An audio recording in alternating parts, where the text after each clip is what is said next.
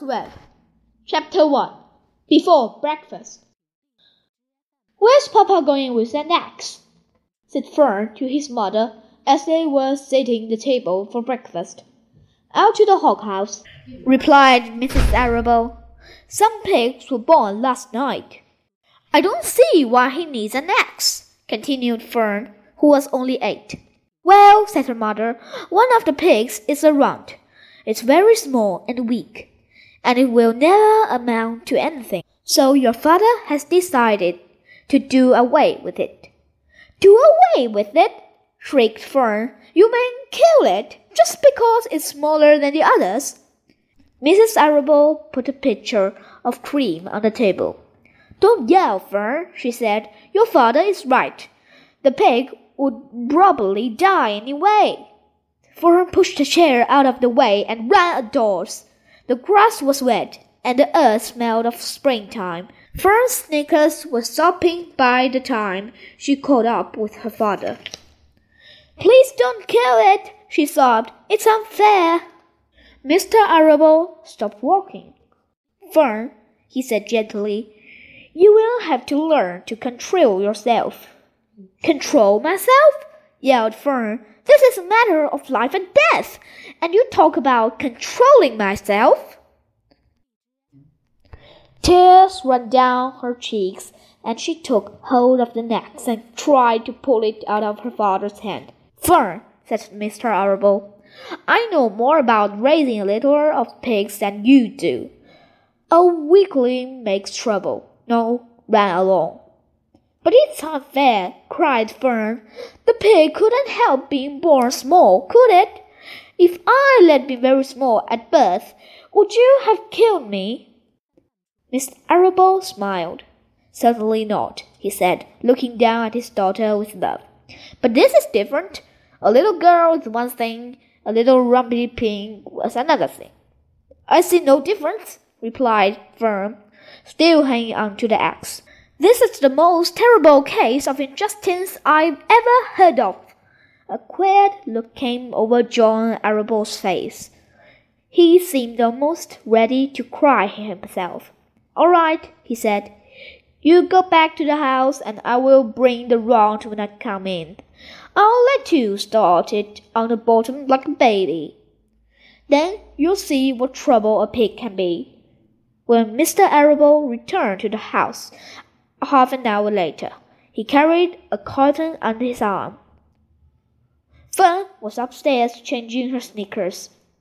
The kitchen table was set for breakfast, and the room smelled of coffee, bacon, damp plasters, and wood smoke from the stove. Put it on her chair, said Mrs. Arable. Mr. Arable set the carton down at Fern's place. Then he walked to the sink and washed his hands and dried them on a roller towel. Fern came slowly down the stairs. Her eyes were red from crying. As she approached her chair, the curtain wobbled, and there was a snatching noise. Fern looked at her father. Then she lifted the lid of the curtain. There, inside, looking up at her, was a newborn pig. It was a white one. The morning light shone through its ears, turning them pink. He's yours, said Mr. Arable, saving from an untimely death. And may the good Lord forgive me for this fishness. Fern couldn't take her eyes off the tiny pig. Oh, she whispered, oh, look at him. He's absolutely perfect. She closed the curtain carefully. First, she kissed her father, then kissed her mother, and she opened the lid again, lifted pig out, and held it against her cheek. At this moment, her brother Avery came into the room. Avery was ten. He was heavily armed, an air relieved in one hand, a wooden dagger in the other. What's that? he demanded. What's Fern got? She's got a quest for breakfast, said Mrs. Arable. Wash your hands and face, Avery. Let's see, said Avery, setting his gun down. You call that miserable thing a pig? That's fine suspension of a pig. It's no bigger than a white rat. Wash up and eat your breakfast, Avery, said his mother. The school bus will be along in half an hour. Can I have a pig too, Pop? asked Avery. No, I only distribute pigs to early risers, said Mr. Arable. Fern was up at daylight, trying to rid the world of injustice. As a result, she now has a pig, a small one, to be sure, but nevertheless a pig. It just shows what can happen if a person gets out of bed promptly. Let's eat.